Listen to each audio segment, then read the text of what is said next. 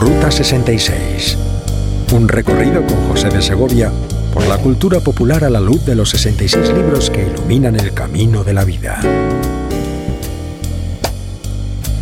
If you ever plan to motor west, travel my way, take the highway, that's the best. Get your kicks on Route 66. It winds from Chicago to LA. More than 2,000 miles all the way. Get your kicks. ¿Qué harías tú si fuera el último día de tu vida? Esa es la pregunta que muchos se han hecho y que deberíamos hacernos constantemente. Hoy pensamos en esta realidad trascendente de nuestra vida a la luz de su final. En la buena noticia, según Mateo, en este capítulo 25, en nuestra ruta por los 66 libros de la Biblia, en relación con la cultura popular. to this timely tip. When you make that California trip, La sintonía esta vez está a cargo de Jane Fuller en esta versión de Ruta 66.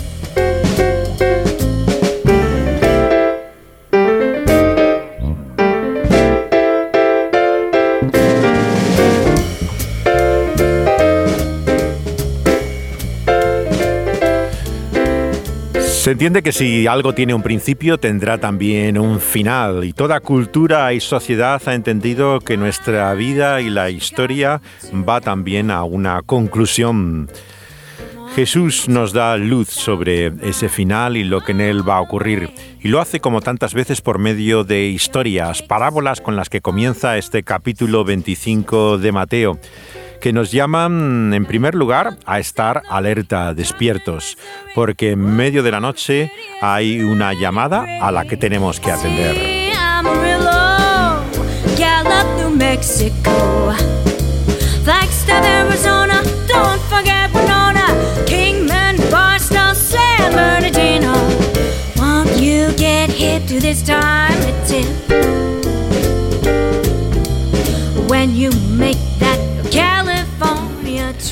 La parábola llamada de las diez vírgenes nos habla del peligro de quedarnos dormidos y es, por lo tanto, eh, una llamada de atención a despertar, como la primera canción que vamos a escuchar de Elvis Costello, en el álbum que hizo eh, con el grupo Los Roots, eh, que tiene esta canción que nos llama a estar alertas y vigilantes. Despierta, wake me up.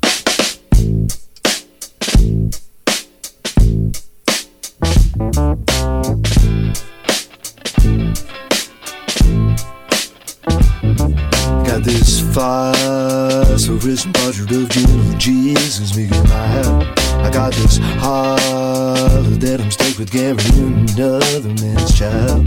The solitary star announcing vacancy burned out as I had. But though it's back across the border, they knew that we'd survive. And the world surprised to see us. So they greeted us with palms And they asked for ammunition Acts of contrition and small arms Yo tengo este retrato fosforescente de un Jesús amable, manso y humilde. Comienza la canción de Elvis Costello. Sin embargo, vemos que nos llama a despertar, a despertar porque hay algo mejor que esto.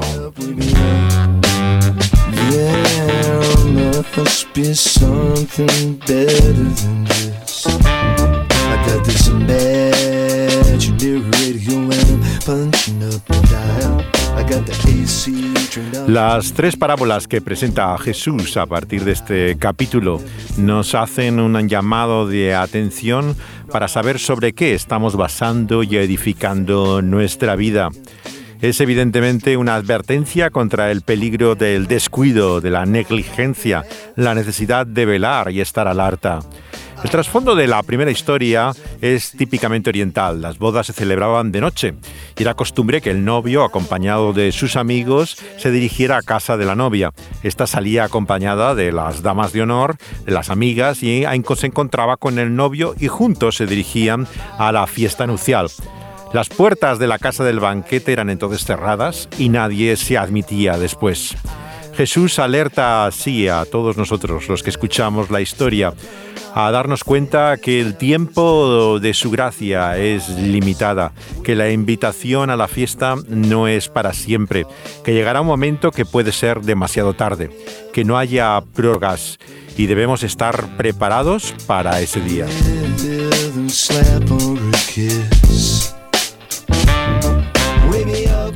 Espabilate se llama este álbum que hizo Elvis Costello con un grupo de hip hop eh, llamado Los Roots eh, en el año 2013 y en el cual se incluye esta canción eh, Despierta que se adentra en muchas de estas llamadas de atención a la conciencia que suelen hacerse en esta música que ahora se suele clasificar como urbana, eh, que surge de la marginación de eh, población como la afroamericana en Estados Unidos. Eh, Jesús nos llama a despertar de un estado más profundo que nuestra conciencia social de lo que significa nuestra vida a la luz de esa cita ineludible que no podemos escapar, que es la muerte.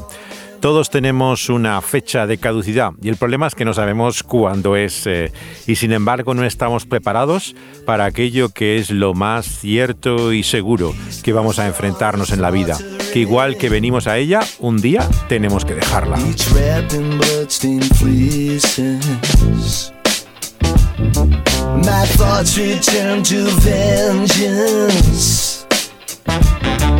but I put up no resistance. Though it seemed a long way from my home, it really was no distance. Wake me up, wing me up, wake me up, wing me up, wake me up, to slap over a kiss wake me up, wake me up. With every slap or a kiss.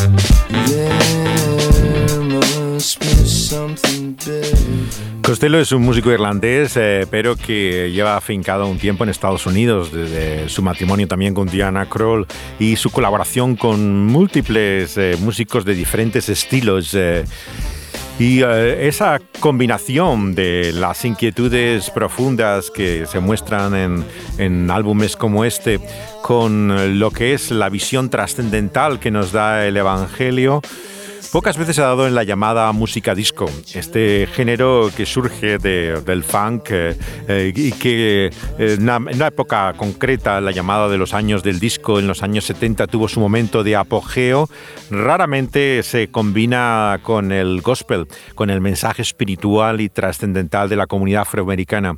Hay una excepción eh, que fue el grupo Paradise, esta banda eh, británica basada en Londres, eh, que era mm, de, color negra, pero afincada en Gran Bretaña, hizo una combinación singular de lo que es el mensaje de esta parábola de Jesús con la música disco en un álbum maravilloso que publicó en Inglaterra en aquellos años primeros 80.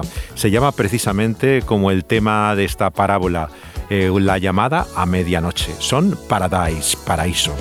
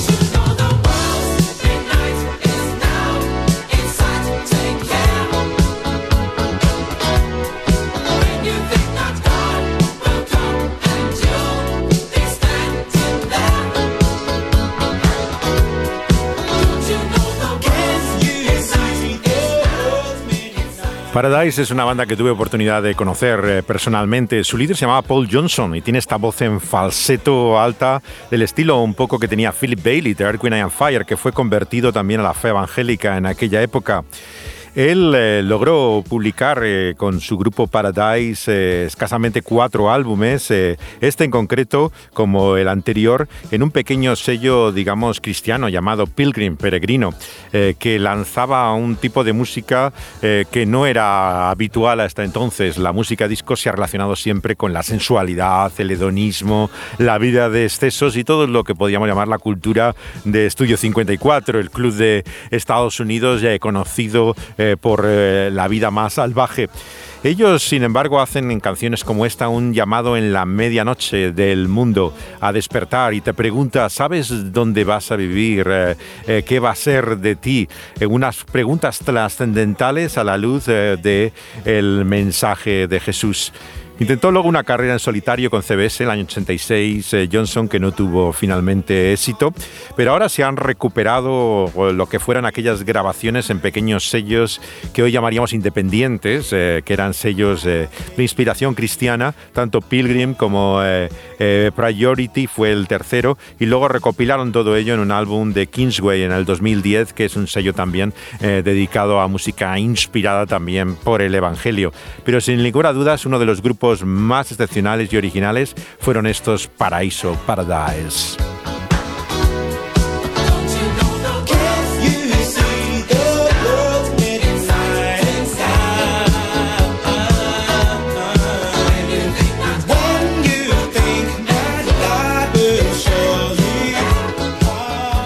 Jesús dijo velar porque no sabéis el día ni la hora en que el Hijo del Hombre ha de venir, dice el versículo 13 de este capítulo 25, como conclusión de esta historia, por el cual ni siquiera los ángeles saben cuándo ocurrirán, a pesar de tantos falsos maestros, sectas y eh, gente que ha querido saber cuándo iba a ser ese día, la verdad es que Jesús nos dice que no podemos saberlos, que el Señor se ha reservado el anuncio de cuándo será ese día del fin.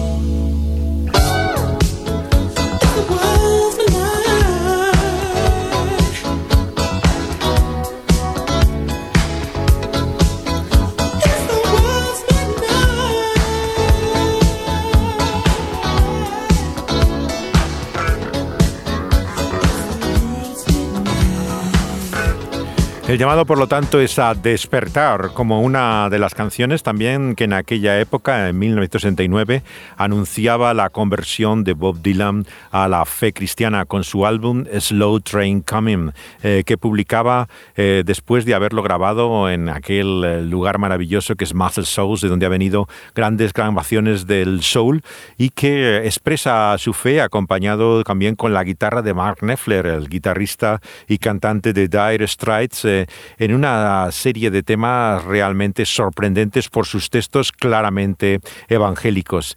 Esta es una de las canciones más duras y que recibieron más críticas porque hace toda una denuncia realmente del problema que tenemos ante esa hora del juicio. Se llama ¿Cuándo vas a despertar?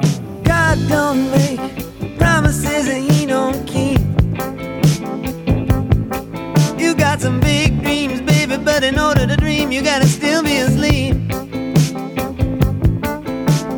When you gonna wake up? When you gonna wake up? When you gonna wake up? Strengthen the things that remain. Counterfeit philosophies have polluted all of your thoughts.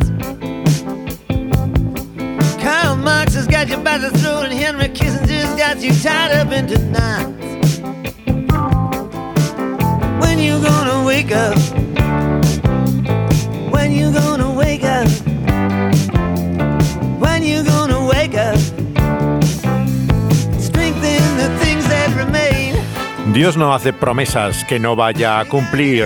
Tienes grandes sueños, eh, pero para soñar es porque estás dormido. ¿Cuándo vas a despertarte y fortalecer las cosas que permanecen?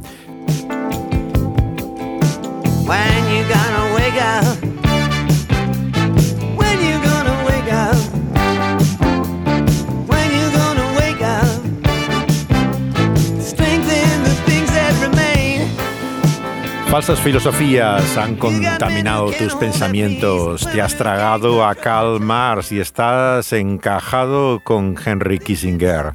Has puesto hombres inocentes en la cárcel y están llenos tus sanatorios de locos. Eh, doctores injustos tratan con drogas que nunca curarán tus enfermedades. Tienes hombres que no pueden mantener la paz y mujeres que no pueden controlar sus lenguas. El rico seduce al pobre y el viejo es seducido por el joven. Adúlteros en las iglesias, pornografía en las escuelas, gángsters en el poder y los que quebrantan la ley son los que hacen las reglas. Asesores espirituales y gurús te guían en cada movimiento esa paz interior en, al instante que buscas, quieres conseguirla por la aprobación de otros. ¿No te das cuenta qué es lo que Dios pide? ¿Piensas que es solamente un botones que va a satisfacer tus caprichos? No puedes jugar eh, con él, eh, dice Dylan en esta canción. El tiempo es dinero, dices, como si tu vida consistiera y fuera pesada en oro. Dice, hay un hombre en una cruz que ha sido crucificado por ti. Cree en su poder. Eso es todo lo que tienes que hacer.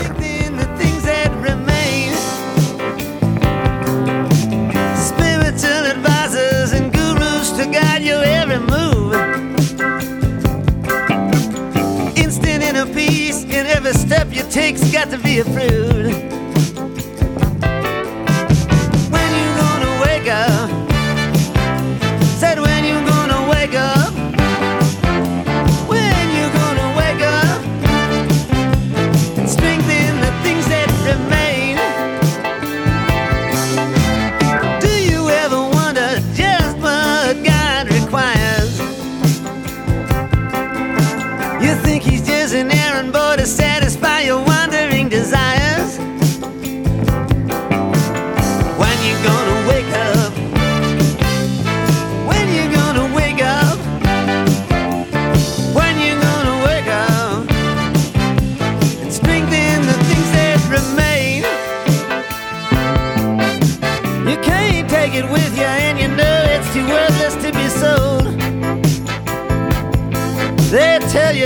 Is money as if your life was worth its weight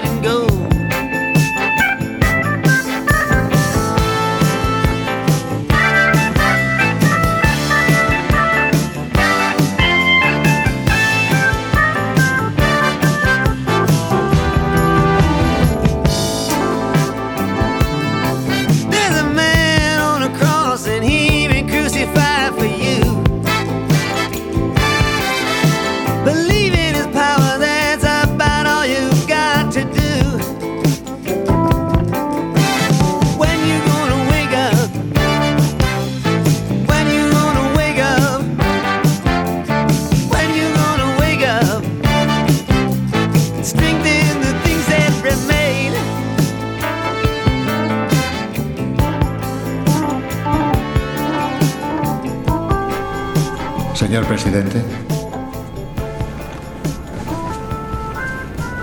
Hace seis meses llegó a mí la información de una situación tan devastadora que al principio me negué a creerla. Sin embargo, gracias a los esfuerzos conjuntos de nuestros científicos más brillantes, hemos confirmado su validez. El mundo tal como lo conocemos, pronto llegará a su fin. El alemán Roland Emmerich eh, se ha convertido en el maestro del nuevo cine de catástrofes de Hollywood. Los desastres ya alcanzan a todo el mundo en sus historias. El director de Godzilla, Independence Day, El Día de Mañana, parece empeñado en ver de cuántas maneras posibles se puede destruir el planeta. Se inspira así en esta película que vamos a comentar, 2012, en una falsa profecía maya para volver a hacer lo que más le gusta, hacer añicos en nuestro mundo. 2012 trata de una temática especialmente popular en el cine americano, algo a lo que también son muy aficionados los cristianos, el llamado cine apocalíptico, un curioso subgénero de películas de catástrofes que en la vertiente secular parece elevar a un prisma metafórico los miedos, frustraciones de la sociedad actual, pero que en la versión, digamos, cristiana, lo que pretende es visualizar con detalles ciertos aspectos de la escatología evangélica, particularmente recreándose siempre en la figura bien del anticristo, la destrucción del Armagedón o la perplejidad, como hemos visto, del arrebatamiento. Son los temas favoritos de este subgénero eh, cristiano. A la inquietud que ha producido la destrucción de las Torres Gemelas parece haberse unido ahora los efectos de la crisis económica y la conciencia en general de vulnerabilidad que tenemos ahora como ciudadanos. Ni siquiera la llegada a la presidencia a Estados Unidos de un símbolo de esperanza como fue Barack Obama, claramente evocado en esta película 2012 por el actor Danny Glover, parece haber resucitado el sueño americano que se ve construido ahora sobre cimientos podridos, ¿no? Una creencia que ve al ser humano como el centro del universo mientras se juega al futuro con hipotecas de alto riesgo. Como observa el crítico también de cine Tony Alarcón, el relato apocalíptico de 2012 se basa en el miedo, pero el miedo a la muerte intrínseco que hay en todo ser humano. Es en cierto sentido, podríamos decir, un cuento ejemplarizante, que intenta ser como un vehículo para remover conciencias no del desastre ecológico, como ocurre en otras películas, ¿no? Como resúmenes de prensa también dan la impresión a veces falsa de que trata esta película del cambio climático. No es ese su tema, sino de algo más cercano. Es el trauma que produce la posibilidad de perder a tus familiares y seres queridos, la incomprensión, el, el egoísmo que todos tenemos y que una y otra vez parece que va a acabar arruinándolo todo. La referencia astrológica al calendario maya le da un cierto tono, digamos, supuestamente trascendente a la historia. Es una absurda interpretación que ahí aparece en libros esotéricos actuales que pretenden que esa cultura que florece en el Yucatán eh, mexicano y otras partes de Centroamérica del 300 al 900 a.C. hubiera predicho el fin del mundo que creen, como el título dice, que podía haber ser el 21 de diciembre del 2012. De ahí viene el título de la película. Obvio decir que la idea no es solamente disparatada, sino carente de todo rigor, no solamente porque la fecha haya ocurrido, sino porque ni astronómicamente ni arqueológicamente tiene ningún sentido la teoría, eh, como tampoco supieron cuando llegó Cortés siquiera para destruir su civilización. Pero sin embargo es como diría Hitchcock el MacGuffin, la excusa para hablar de este miedo enorme que tenemos a lo que puede ser el fin de nuestra propia existencia. Este suicidio en masa ha sido descubierto por un equipo que preparaba un documental en la antigua ciudad maya de Tikal. Se dice que las víctimas, y hay muchas, se guiaban por el calendario maya quiché, que predice el fin de los tiempos el 21 de diciembre de este año debido a las fuerzas destructivas del Sol. Gracias, Mark. Por sorprendente que parezca, los documentos científicos defienden el hecho de que nos enfrentamos a la tormenta solar más importante de la historia.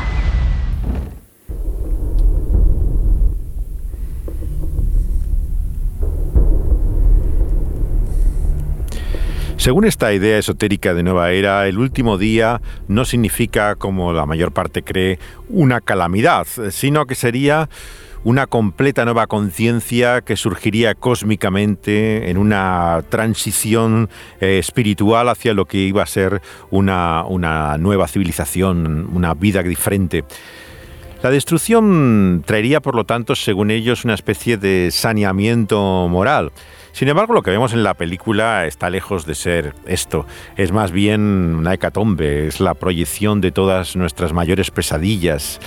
Aunque aparece también la idea del diluvio como un nuevo comienzo.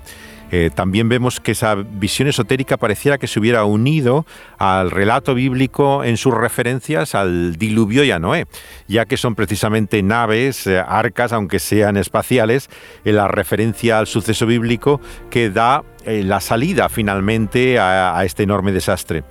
El autor de la película no es conocido por su fe en la Biblia. De hecho, lo único que se sabe de él en Hollywood es que es homosexual aunque como Brian Singer eh, no tiene personajes habitualmente gays en sus películas. De hecho, él dice que sus películas no tienen nada que ver con la sexualidad. Es alguien que mantiene claramente, privadamente, en ese sentido, su orientación. Lo que sí vemos es que eh, le interesan estas referencias espirituales como eh, la de la leyenda maya del fin del mundo. Estaba escuchándote por la radio y me preguntaba qué es exactamente lo que va a empezar en Hollywood. El apocalipsis, el fin de los tiempos, el día del juicio final, el fin del mundo, amigo mío. Los cristianos lo llaman el arrebatamiento, los mayas lo sabían, los hopis y el, em, I Ching, y la Biblia también va por ahí. ¿Una birra? Sí. Oye, verás, tengo que comer. Tengo una idea. ¿Por qué no te bajas mi blog? Es gratis. Por supuesto, se agradecen donaciones. Antiguamente el pueblo maya fue la primera civilización que descubrió que este planeta tenía fecha de caducidad. Según su calendario, en el año 2012 se desarrollaría un cataclismo causado por un alineamiento de los planetas de nuestro sistema solar que solo sucede cada 640.000 años. Como escuchan, es el típico pastiche de nueva era en el cual se mezcla todo, elementos esotéricos, eh, determinadas ideas de las religiones organizadas, todo forma finalmente, supuestamente, la combinación de un mismo mensaje. Lo que les une en todos en común a estos autores esotéricos es su sospecha, como la de Emmerich, a las religiones organizadas, particularmente las iglesias. Dice el director que para él eh, no ve la necesidad de ir a una iglesia a hablar con Dios. De hecho, en la película lo muestra en cierta forma en la destrucción del Vaticano, que, representa, como en un tono irónico, eh, el mensaje de que si tienes que hablar con Dios no lo hagas enfrente de una iglesia, porque se te puede caer encima. Parece que estás diciéndote eh, de esa manera el director. Por sugerencia del guionista, él no se atreve a mostrar la demolición de la Cava, por ejemplo, en la Meca para evitar seguramente una posible fatwa y la oposición islámica, pero sí que aparece de una forma visual incluso en la publicidad el Cristo de Corcovado, en río que corre peor suerte en esta historia. El continente sudamericano ha sido devastado por una serie de fuertes terremotos. Se prevé que el número de víctimas mortales supere los 2 millones de personas. Los estragos en Río de Janeiro superan lo imaginable. Temblores de 8,5 han dejado a la gente en las calles, luchando desesperadamente por las últimas existencias. En la última hora, hemos recibido este vídeo de Globo News, Brasil.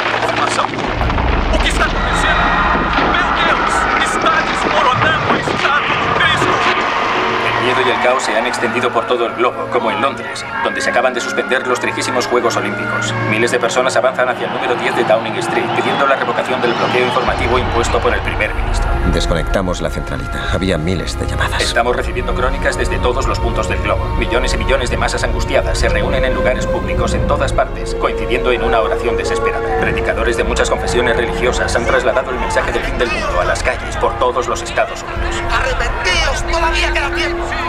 Joroba bastante cuando te das cuenta de que esos chiflados con sus pancartas tenían razón. Respecto a toda esa gente, señor, ¿no deberíamos emitir avisos? Solo cuando el embarque se haya completado. Ese es el plan. British Columbia 2010, ¿lo recuerdas? Señor. Señor, esos planes se urdieron hace dos años. De acuerdo. Que salga todo el mundo. Vamos, salgan. Mary, cierra la puerta. ¿No se decidió también que la gente tiene derecho a intentar sobrevivir como pueda? Sí, pero cuando todo el mundo esté a bordo, Adrian. Creo que no es correcto. ¿Qué? ¿Quieres decirle a todos que están condenados? Sería la anarquía total. ¿Quieres poner en peligro la partida del presidente? Venga ya. Nuestra misión es asegurar la continuidad de nuestra especie. Una pregunta. ¿Puedo contar contigo? ¿Puedo? ¿Qué?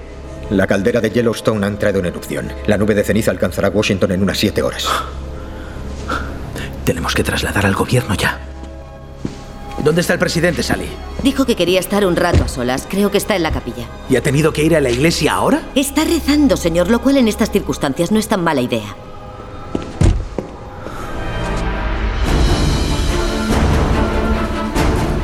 El presidente afroamericano que interpreta Danny Glover intenta hacer una oración ecuménica por televisión. Ante esa inminente destrucción, cree que debe reflejar en su oración toda fe y credo. Comienza con las palabras del Salmo 23, que como van a escuchar se corta antes de acabar la primera línea. ¿Cuántos sabrán hoy cómo continúa y de dónde viene? Lo dudo mucho. El personaje de El Ford, el asesor científico del presidente eh, Adrian Helmsley, cita extensamente también la pobre novela de Jackson Curtis, el protagonista, cuyas iniciales no solamente coinciden con Jesucristo, curiosamente, sino con el actor John Cusack, que lo interpreta bastante correctamente. ¿Dónde está entonces la trascendencia y el sentido de estas referencias bíblicas? Películas como 2012 dan la impresión de que la esperanza de este mundo está en un lugar como el Tíbet, ¿no? donde se construyen las naves que van a permitir que uno de los monjes esté entre los supervivientes. Pero el budismo no anuncia ningún futuro para el planeta Tierra es en la doctrina bíblica de la creación, donde la revelación nos sumerge desde un principio en la materialidad. Basta con abrir la primera página de la Biblia, en el principio creó Dios cielos y tierra, compararla con la última, Apocalipsis 21.1, y aquí vi nuevos cielos, nueva tierra, para ver la importancia que tiene el futuro de este planeta, de la creación del universo que ha hecho ese autor de la vida en el mensaje bíblico. El cristianismo evangélico parece, sin embargo, a veces haber perdido la perspectiva bíblica. se ha convertido en un mensaje demasiado espiritual, que desprecia la realidad física, material. La teología tampoco se caracteriza por su interés por la creación últimamente. Se ve como un mero escenario para los hechos de Dios en la historia. Pero la creación no es un decorado para la obra de salvación. Es central a ese propósito de Dios que dice que Él creará nuevos cielos y nueva tierra. Y ante el miedo de aquellos que temen esa hecatombe mundial, podemos decir con fe que ese Dios que nos ha creado a nosotros y todo lo que hay sostiene también la tierra. La mantiene por su providencia. Las llamadas leyes de la naturaleza no son más que una expresión de su voluntad. La tierra, por lo tanto, será renovada, no destruida. Por eso decía Lutero que si supiera que Cristo vendría mañana, él plantaría todavía un árbol hoy. Nos podemos burlar de las profecías falsas de San Malaquías o Nostradamus, como cada uno interpreta caprichosamente y sin ninguna base lo que supuestamente dijeron. Pero la falsa profecía no nos ha de hacer ignorar la verdadera profecía, la que hombres inspirados por Dios nos revelan en la Biblia. Y en tiempos de Pedro ya se preguntaban algunos, ¿qué pasó con la promesa de que Jesús regresaría? Generación va y generación viene, pero el mundo permanece. Esa gente no se quiere dar cuenta de que hace mucho tiempo Dios creó los cielos y la tierra, y de que con una sola orden separó la tierra, los mares, y además Dios usó el agua del diluvio para destruir el mundo de su época. Pero con ese mismo poder ha dado la orden de que en el momento indicado los cielos y la tierra que ahora existen sean destruidos por fuego, quemados el día en que Dios juzgue a todos y destruya a los que hacen el mal. Ese fuego, sin embargo, no acabará con la tierra, sino que hará de ella una nueva tierra, cuando el Señor Jesús regrese vendrá, como hemos leído en este capítulo de Mateo, como un ladrón. Entrará en una casa cuando va a robar en el momento más inesperado, cuando nadie realmente lo aguarde. No sabemos el día ni la hora, pero para el Señor un día es como mil años, y mil años como un día. Su tiempo no es nuestro tiempo. Y no es que Dios sea lento para cumplir su promesa, como algunos piensan. Lo que pasa es que tiene paciencia. No quiere que nadie muera, quiere que todos vuelvan a Él. Por eso ahora es el tiempo también de anunciar su gracia, porque luego será demasiado tarde. Esperamos un cielo nuevo y una tierra nueva que ha prometido Dios, donde todo será bueno y justo. Hay un gran futuro para este planeta, pero tenemos que estar preparados.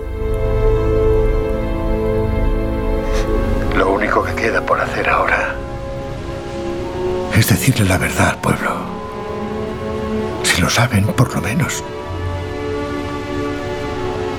las familias se podrán despedir. Una madre podrá tranquilizar a sus hijos. Y un padre podrá pedirle perdón a su hija.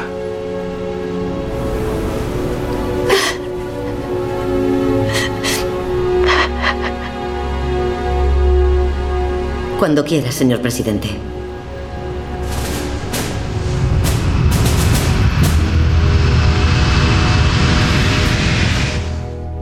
Compatriotas americanos, esta será la última vez que me dirigiré a vosotros. Como sabéis, una catástrofe ha azotado a nuestra nación. Ha azotado al mundo. Ojalá pudiera deciros que podíamos prevenir la destrucción que se avecina. No podemos.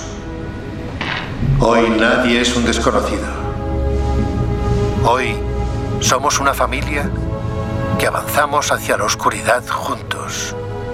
Somos una nación en la que conviven muchas religiones, pero creo que estas palabras reflejan el espíritu de todas nuestras fes. El Señor es mi pastor, nada me falta. Hay finalmente un mensaje de separación en este capítulo 25, porque la realidad es que si bien hay muchas cosas que nos dividen y tantas veces nos diferencian en este mundo, hay también, y no lo podemos negar, ni esconder, ni ocultar ante aquellos que nos escuchan, una gran separación final, una cima, una división que ya no la hace la raza, la religión, no la produce nada de la nacionalidad, la cultura o el mundo en que vivamos, sino que viene por el propio Cristo Jesús, aquel que nos habla también en estas palabras y que apartará a los unos de los otros, a los suyos, a los que conoce, mm, de aquellos eh, que no son suyos. Y es por eso que finalmente tenemos que estar preparados para ese día porque es una buena noticia para aquellos que tenemos la esperanza en Cristo Jesús, pero muy mala noticia para los que no tenemos relación con el autor de nuestra vida por medio de Él. Por eso Jesús nos dice por medio de estas parábolas que tenemos que estar preparados. Randy Stonehill llegó a la fe cristiana en medio del movimiento de la llamada gente de Jesús, hippies que se convertían al cristianismo, y por medio particularmente de Larry Norman, él eh, dejó la droga y conoció una fe viva y real en Cristo Jesús. Sus primeros trabajos con él, antes de su separación y ruptura, expresan también ese tema escatológico que aparecía tan fuertemente en eh, la gente de Jesús en aquella época de finales de los años 60, principios de los 70. Y en aquel momento también hizo esta canción que se llama Viene Tribulación, Trouble Coming, que está en uno de sus primeros trabajos de Randy Stonehill.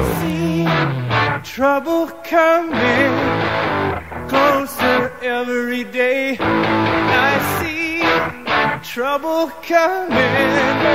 I just gotta distant thunder rumbling at my feet. I see people going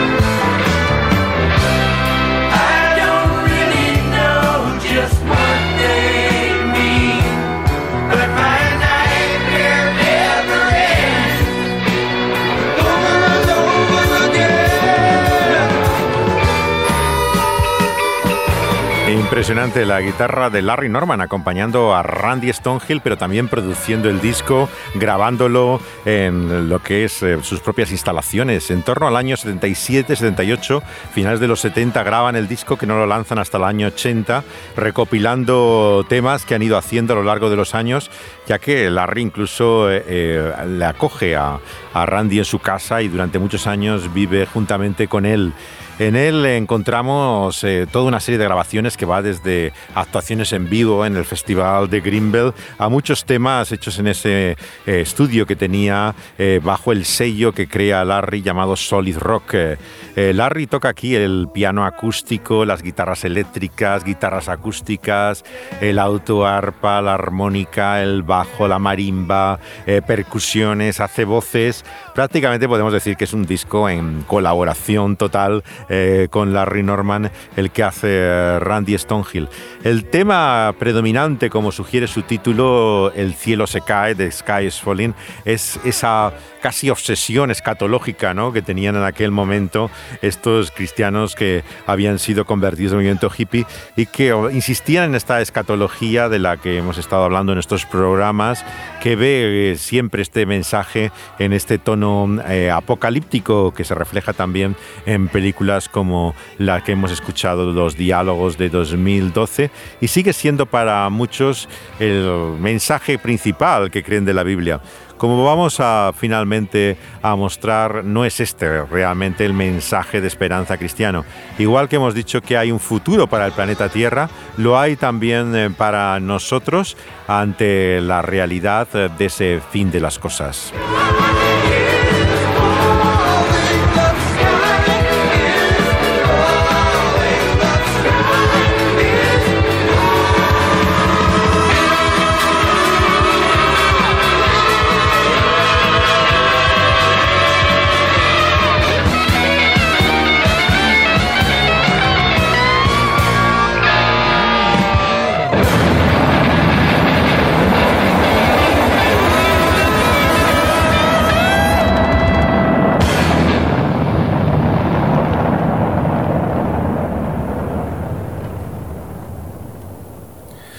Por si era poco con los estallidos de guitarra, le ponen hasta explosiones de todo tipo de armamento para acompañar ese elemento destructivo.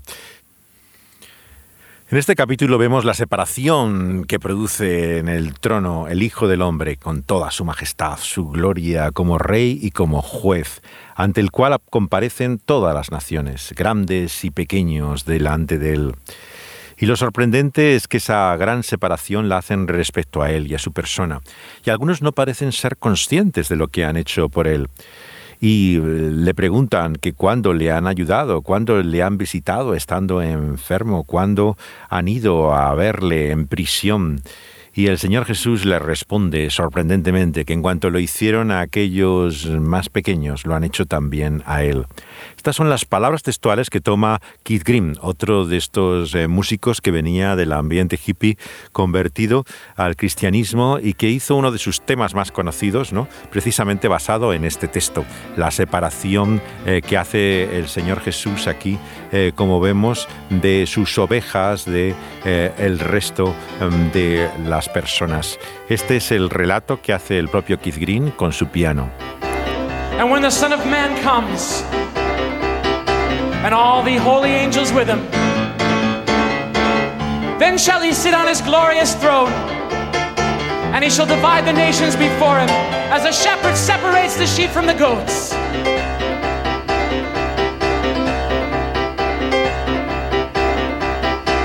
And he shall put the sheep on his right, but the goats on his left. And he shall say to the sheep,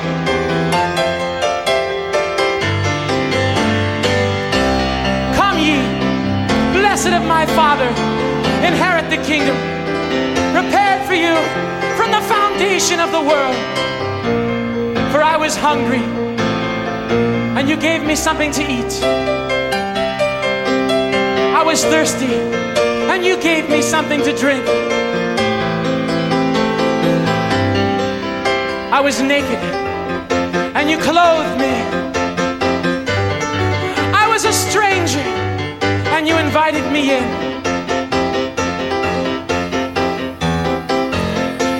Así lee textualmente la historia, mejor dicho, la recita de memoria Keith Green antes de su eh, triste fallecimiento tempranamente al morir en un accidente de aviación.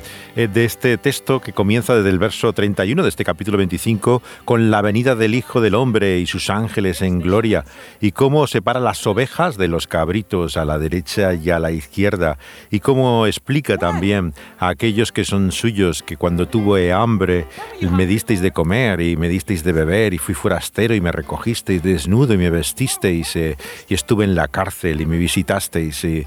Y se sorprenden aquellos eh, que lo han hecho mientras que los otros le dicen y cuándo eh, lo hemos hecho va cargando ese relato bíblico de emoción y al final de este, de este su recitado con el piano, Keith Green está ya envuelto en lágrimas. Oh, Lord, when were you sick and we visited you? Or in prison and we came to you? Lord, tell us.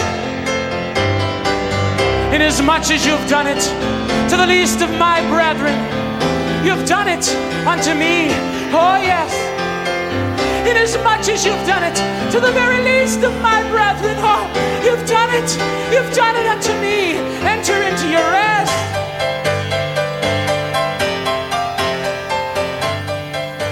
Hay otra parábola que ha quedado entre medio de estas tres del juicio que nos muestra este capítulo 25. Es la que se conoce como la historia de Jesús que se describe en términos de los talentos. Los talentos eran monedas de aquella época, pero como su nombre indica parece sugerir también los dones, las capacidades, los recursos eh, que tenemos. Y Jesús nos muestra con esta historia que muchas veces pensamos como aquellos de esta última parábola que no hemos hecho gran cosa para Él y para su reino. Pero Jesús nos muestra de qué diferente manera Él mide lo que es nuestra vida y lo que hacemos, la manera en la cual invertimos todos nuestros eh, tiempos, recursos, eh, todas nuestras capacidades eh, para Él y cómo no hay nada, por muy pequeño que sea, insignificante, que verdaderamente no tenga su recompensa para él. Hay dos errores que habitualmente cometemos cuando pensamos en esa perspectiva gloriosa. El primero es pensar que podemos llegar por nuestros esfuerzos. Y el segundo es que podemos eh, llegar a creer que finalmente no supone ningún esfuerzo alcanzar eh, esa nuestra meta final. La Biblia insiste que no podemos ganar la salvación. La única forma en la que la recibimos es por la gracia de Dios. Pero también nos muestra que nuestras acciones tienen sentido, que hay un propósito en ese destino final por el cual no ganamos su gracia, pero sí que damos evidencia de ella en nuestra vida. Y de eso es de lo que trata esta parábola de Lucas 19 y por lo cual debemos tomar eh, nota de las palabras de Jesús y ahora que hay tiempo, darnos cuenta para qué estamos realmente viviendo. ¿Es para Él y para su reino o para nosotros mismos? Lord, there must be some mistake.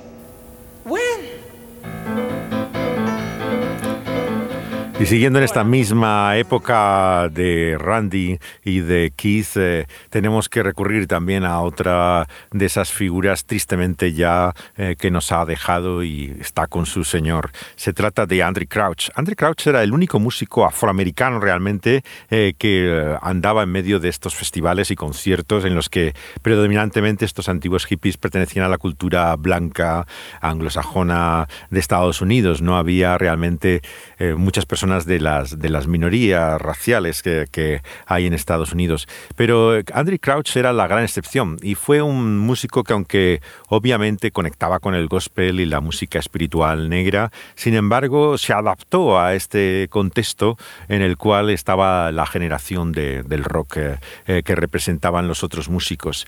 Y una de sus canciones más populares eh, tiene también precisamente esa nota de esperanza. Dice que Jesús viene pronto, que viene muy pronto. Es Andrew Crouch y sus discípulos, de Disciples, los discípulos de Cristo.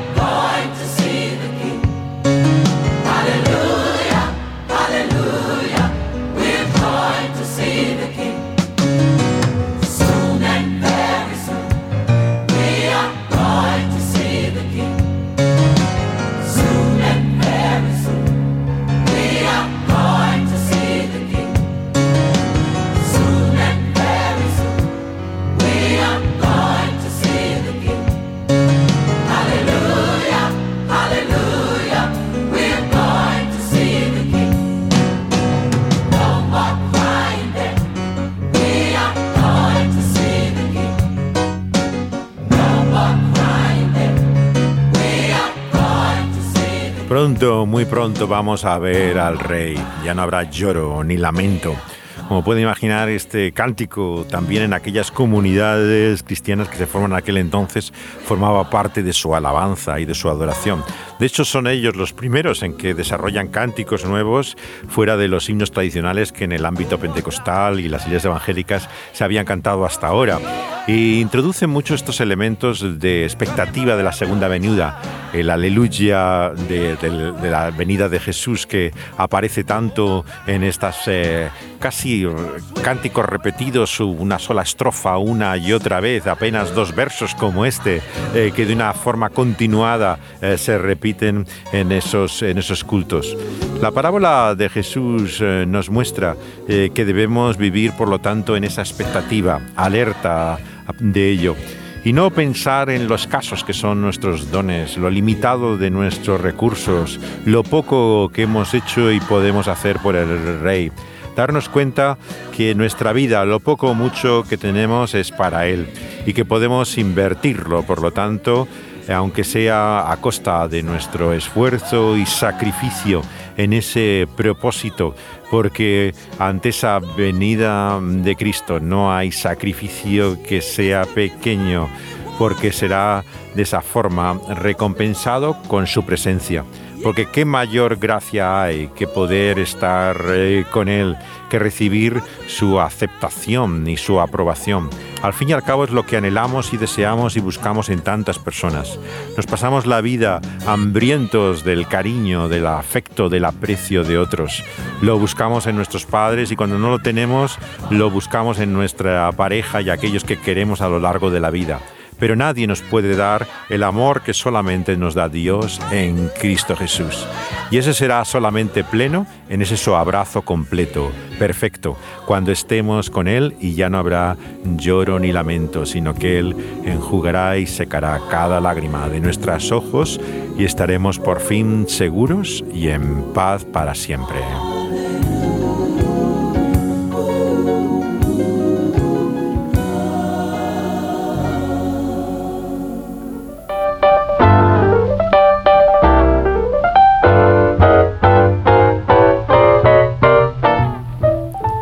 Entramos ya en la última parte de nuestro texto del Evangelio de Mateo, en nuestra próxima parada en esta ruta por los 66 libros de la Biblia.